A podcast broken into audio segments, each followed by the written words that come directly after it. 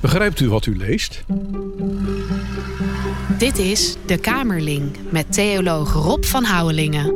In deze podcast bespreken we jouw vragen over Bijbelteksten waarvan jij net als de Kamerling in het Bijbelverhaal denkt: ik begrijp niet wat hier staat. Vandaag staat de vraag centraal van Gerard over teksten die gaan over genezing. stap in en luister naar de Kamerling. Welkom en leuk dat je luistert. Ik ben Marien Korterink en in deze podcast bespreken we wekelijks een vraag over een Bijbeltekst of een Bijbelgedeelte. En die bespreek ik altijd met theoloog Rob van Houwelingen. Fijn dat je er weer bent, Rob. Ja, goed je weer te zien. Vandaag een eh, tekst over genezing. Gerard die zegt, hoe moet ik teksten over genezing, zoals Matthäus 10 vers 8, eigenlijk lezen? Nou, en ik pak die tekst er even bij. Eh, in mijn vertaling staat daar dan, genees zieken, wek doden op, maak mensen die aan huidvraat lijden rein en drijf demonen uit. Om niet hebben jullie ontvangen, om niet moeten jullie geven. Ja, genezing in de breedste zin, Rob. Is dat nou een onderwerp waar jij veel vragen over krijgt? Ja, natuurlijk, want dat eh, raakt mensen heel eh, direct. Hè? Eh, als je ziek bent en je bent een ge- gelovig mens, dan is het eerste wat je denkt: wat kan God voor me doen? Ja, en, en, en, dan denk je als eerste ook, ik ga daarvoor bidden. Hm. En de een zegt, ik, eh, ik, ik verwacht er misschien niet te veel van. De andere denkt weer, er kan echt wat gebeuren. Eh, vandaar ook dat het misschien veel vragen oproept, die teksten in de Bijbel. Ja, zeker. En eh, ook wel als er genezingsdiensten eh, gehouden worden in je omgeving. Ik heb wel eens een gemeentelid meegemaakt die daar echt zich van afvroeg: ga ik daarheen of niet? En die besloot uiteindelijk om het niet te doen. En dus de, de, de ziekte eh, niet door een genezingsdienst eh, te laten behandelen, maar door de dokter. Het lukte trouwens niet. Maar eh, ja, de, die, had, die zei van, ik geloof niet dat het mijn roeping is om naar zo'n dienst te gaan. Ja, en dat verschilt per christen. Iedereen heeft daar natuurlijk zijn eigen ideeën over. De een zal zeggen, ik doe het beide. De een zegt, ik doe het niet. Ja. De ander zegt, ik doe dat wel. Hoe komt het dat er zoveel vragen over zijn... over wat de Bijbel daarover zegt? Nou ja, eh, als je dus eh, ziek bent en, en je gelooft, dan zoek je in de Bijbel naar eh, materiaal, naar teksten over eh, genezing. Staat daar veel over in de Bijbel? Eh, ja. In het Oude Testament heb je natuurlijk de profeten, zoals Elia en Elisa. Die deden de ene genezing naar de andere, zelfs doden opwekken. In het Nieuwe Testament doet Jezus natuurlijk genezingen. Maar hij, ehm, hij geeft die, die volmacht ook door aan zijn naaste leerlingen, de twaalf. Maar wat ik altijd erbij wil zeggen, Jezus die heeft ook heel veel mensen niet genezen. Bedoel, hè, we lezen al die wonderen in het Nieuwe Testament, maar hoeveel mensen is Jezus niet voorbij gegaan? Heel mooi voorbeeld vind je trouwens ook in het Nieuwe Testament. Die genezing in Bethesda, dat is een soort eh, ja, ver- verpleeghuis zou je kunnen zeggen, waarbij mensen in het water kunnen springen en de eerste die erin kwam, die werd dan genezen. Ja, dat Jee- was een man die ernaast lag, eigenlijk altijd, hè? En dan komt Jezus langs. Jezus en, en die zegt van, eh, heb je ook iemand die je, die je helpt? Nou, helemaal niemand. En dan geneest Jezus die man, maar de rest eh, laat hij liggen. Nou, dat, dat moet veel vaker eh, gebeurd zijn. Voelt ook wel weer oneerlijk, denk, je, dan- denk ik dan, Ja. als mens direct weer. Ja, dus die genezing die staat niet op zichzelf, die heeft iets te zeggen. Het is een, een teken van het koninkrijk. En eh, veel mensen die, eh, die maken de fout door, eh, ja, omdat ze natuurlijk zo graag genezen willen worden. Door Wat begrijpelijk is. door te vergeten waarom Jezus die genezingen deed. Het waren allemaal signalen van er komt een andere wereld aan. En in die wereld bestaat geen ziekte en geen dood. En af en toe dan, dan, dan zetten die zeg maar een, een piketpaaltje neer van ja, zo gaat het ongeveer worden. Maar dat was niet in alle gevallen zo. De apostelen hebben natuurlijk ook eh, mensen genezen, hè? dat zei ik al. Nou, maar Paulus die kon zichzelf blijkbaar niet genezen van die doorn in het vlees waar hij zo'n vreselijke last van had. En eh, Epaphroditus staat ergens in het Nieuwe Testament. Die was zo ziek geweest dat hij bijna gestorven was. Trofimus heb ik ziek achtergelaten in Mileten. Dus Paulus had kennelijk niet de, eh Ja, de bevoegdheid of de- of de gave, ja. om, om, om Trofimus wel even te genezen, terwijl hij eh, ja, daar vlak in de buurt was. Eh, hij moest hem daar, daar eh, ziek laten. Dus het is niet een eenduidig beeld wat je, wat je tegenkomt. Nee, en goed dus dat je zegt, Jezus geneest niet iedereen die die tegenkomt. Terwijl als je dus rondom, bij Bethesda rondom dat bad zou liggen, omdat je ook genezing wil, dan denk je natuurlijk wel, waarom hij en niet ik misschien? Ja. Daar, Ja, daar krijg je ook veel vragen dan natuurlijk over misschien. ja, ja. Dus die mensen zullen met die vraag misschien wel naar Jezus leerlingen gegaan zijn. En dan zouden die misschien eh, hebben gezegd... wat ik net zei. Tenminste, dat hoop ik dan maar. Ja. Tekens waren van het koninkrijk. Ja.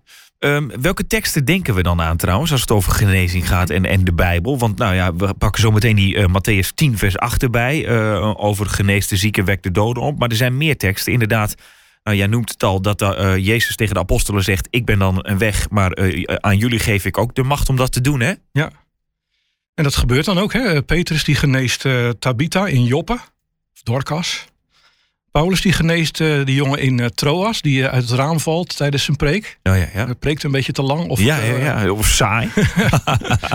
nee, ik denk dat het kwam omdat het zo laat was en de olielamp een beetje walmde. En hij zat er in de vensterbank. Hè, dus hij, dan gaat die, die walm die bedwelmde hem een beetje. Nou, in ieder geval. Werd een beetje dizzy van. Dat, dat, denk jij? ja, dat oh, liep niet goed af. Maar Paulus kan dat dus oplossen. Maar goed, staat ook mensen die huidvraat hadden. Of tegenwoordig staat het die door een huidziekte onrein zijn. Uh, die konden uh, rein worden gemaakt. Nou, denk even aan die bedelaar in de, in de Schone Poort. Nou, al, allemaal dat soort genezingsverhalen staat wel in het, uh, in het Nieuwe Testament. Ja, en dan dus Matthäus 10, vers 8. Genees de zieken, maak doden weer levend, verjaagt duivelse geesten. Drie verschillende dingen worden dan genoemd. Hè? Genees de zieken, maak doden weer levend en verjaagt duivelse geesten. Hoor je die drie eigenlijk altijd samen of hoor je ze ook wel eens apart? Ja, het is niet een, een, een, een drieslag die standaard is in het uh, Nieuwe Testament. Je komt ook nog wel eens een uh, opsomming tegen, daar wordt aan toegevoegd slangen zullen ze opnemen. Dus je, hè, je, wordt, je wordt niet ge, gebeten door een slang, of in ieder geval niet dodelijk. En als je iets dodelijks drinkt, zal dat je niet schaden. Dus een, een, een zeg maar, een, een variëteit aan, aan dingen die de gelovigen niet zullen overkomen en waarbij bij de leerlingen wordt gezegd: Nou, dit kun je andere mensen, hiermee kun je andere mensen helpen. Ja, maar dit is dus niet een soort drie-eenheid die eigenlijk standaard in de Bijbel wordt genoemd. Nee, nee, nee. nee, nee. Um, voordat we inzoomen op deze drie dingen, wat is de context van, de, van, van, van Matthäus 10, vers 8? Ja, dat is wel een hele goede vraag, want je moet die, die tekst natuurlijk niet losnemen. Tegen wie is dat gezegd? Vragen wij onszelf dan altijd af hè, als theologen en bijbellezers uh, zouden ook goed aandoen om dat uh, te doen. En dan is Matthäus 10, dat noemen we dan de uitzendingsrede. Die begint met, uh, daarop riep hij zijn twaalf leerlingen bij zich en hij gaf hun de macht om, en dan komt het alweer, onreine geesten uit te drijven en iedere ziekte en elke kwaal te genezen. En dan komen de namen van de twaalf. Dus die twaalf leerlingen, die moeten Jezus helpen. Die worden uitgezonden over heel Israël.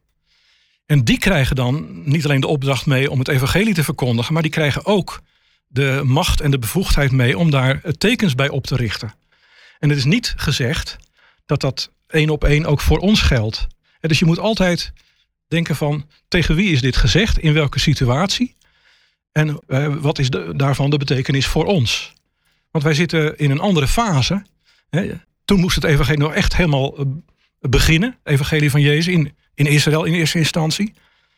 Later komen er nog 70 of 72 andere medewerkers bij. Dat staat dan in Lucas 10.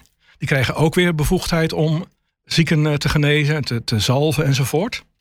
Dus Jezus die, die heeft allerlei medewerkers die uh, mede namens hem die tekens van het koninkrijk oprichten. Ja, en, en nou eerst dus de apostelen, dan 72 anderen die ook die bevoegdheid krijgen. Um, en jij zegt het is een andere tijd dan nu. Terwijl je ook kan zeggen uh, van uh, uh, misschien is het ook een oproep voor ons. Ja. Of denk jij dat dat niet zo is? Nou, ik denk dat wij in, inderdaad in een heel andere situatie leven. Dat wij, wij leven na Pinksteren. Nou zie je in het boek Handelingen ook nog allerlei wonderen gebeuren. Maar dat waren natuurlijk wel mensen die nog helemaal moesten leren wat het is om christen te zijn. Die niet konden beschikken over het Nieuwe Testament. Dat was namelijk nog helemaal niet geschreven. Het Oude Testament was wel geschreven, maar dat had je ook niet echt uh, allemaal in de boekenkast staan. Dus mensen moeten dat, moeten dat leren. Nou, hoe leren mensen? Nou, doordat ze dingen zien gebeuren. Alleen moet er altijd wel een verhaal bij verteld worden. En de, de grote boodschap die de apostelen moeten uitdragen, dat staat ook in Matthäus 10, dat is: het koninkrijk van de hemel is nabij. En hoe is dat nabij? Omdat Christus gekomen is. Nou, met Pinksteren vieren we dat hij uh, in de hemel is en vandaar de, de Heilige Geest uitzendt. Dus Christus is bezig met zijn activiteiten in de wereld en daar zie je hier en daar zie je daar uh, sporen van. Maar het zijn allemaal uh, signalen die vooruitwijzen naar een tijd waarin er geen rouw meer zal zijn en geen verdriet en geen dood en geen ziekte.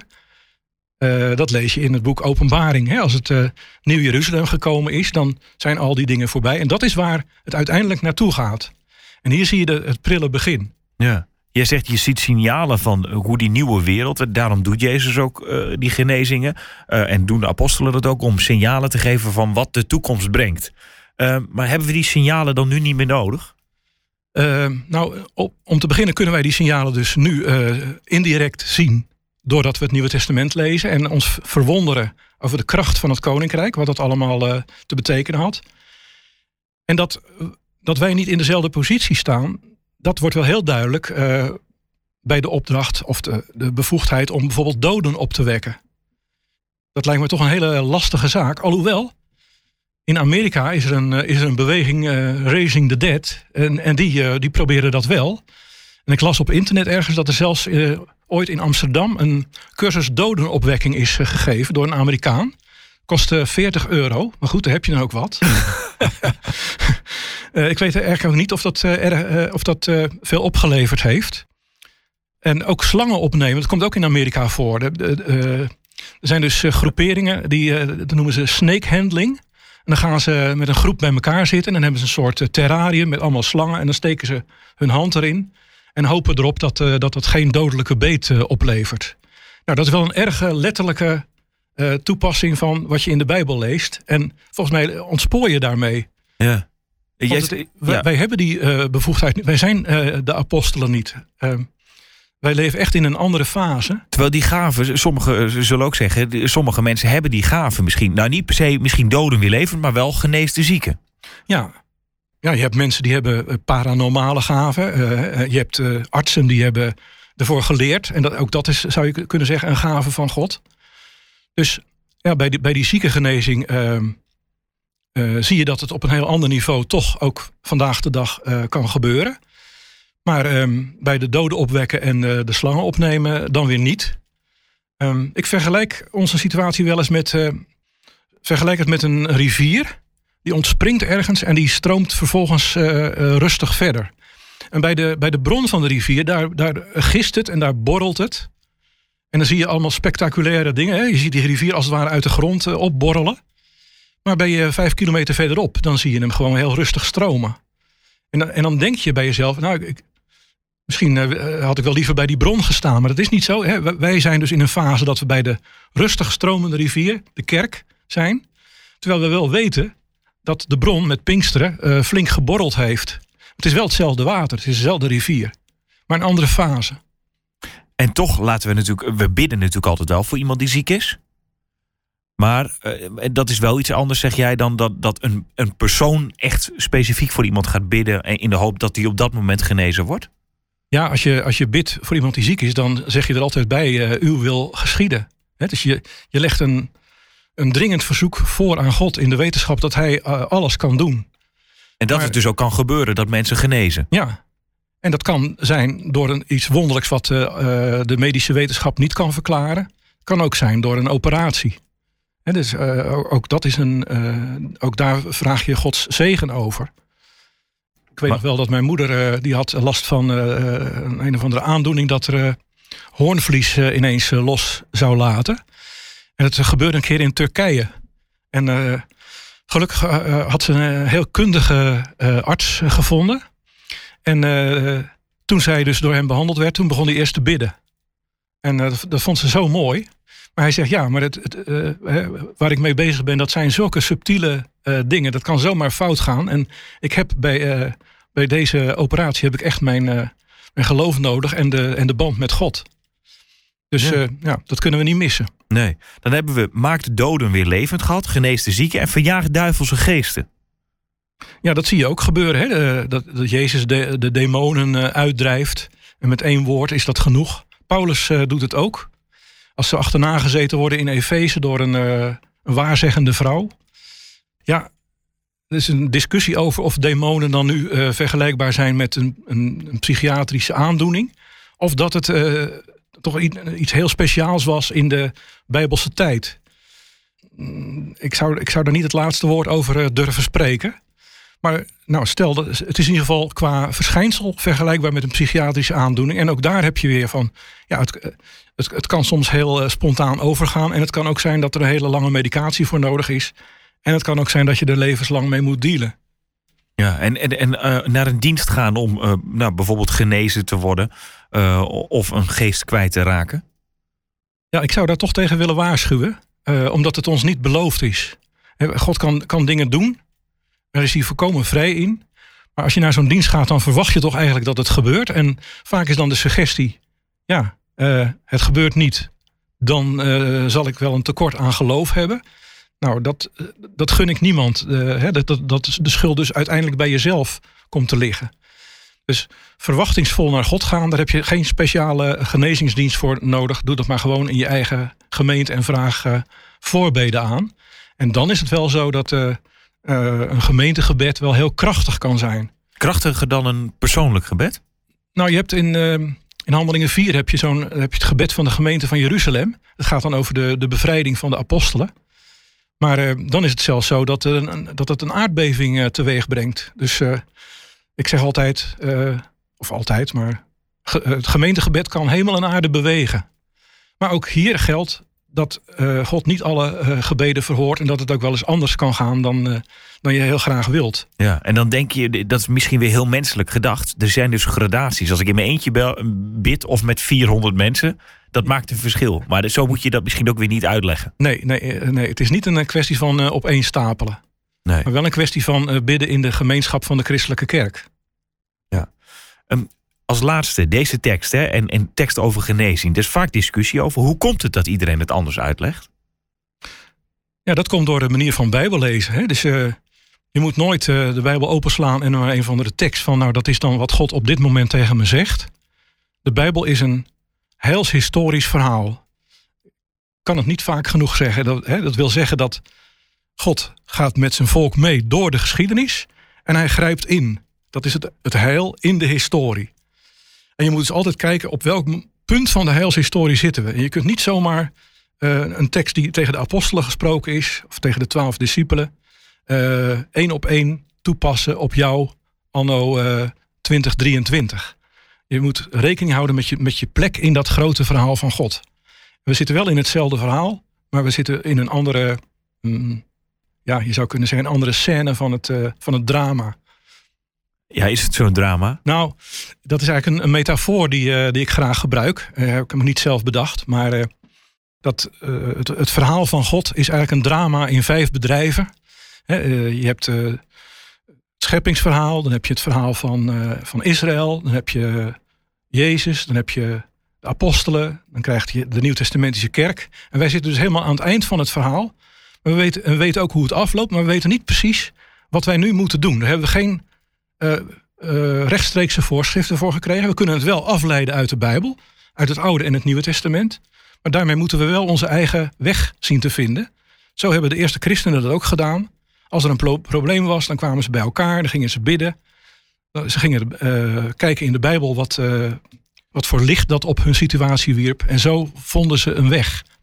En daar kunnen we, wat, dat kunnen wij leren van de mensen helemaal aan het begin eigenlijk. Ja, wij, ja, we hebben als het ware het script van het drama meegekregen. Maar nu moeten wij wel onze eigen rol spelen. En nog onze eigen scène maken. Ja, ja, ja. en daar kun je, dat kun je het beste doen door heel veel te leren van uh, hoe het uh, tot nu toe verlopen is. Dus je moet de Bijbel wel uh, op je duimpje kennen om, om daar goede conclusies uit te trekken.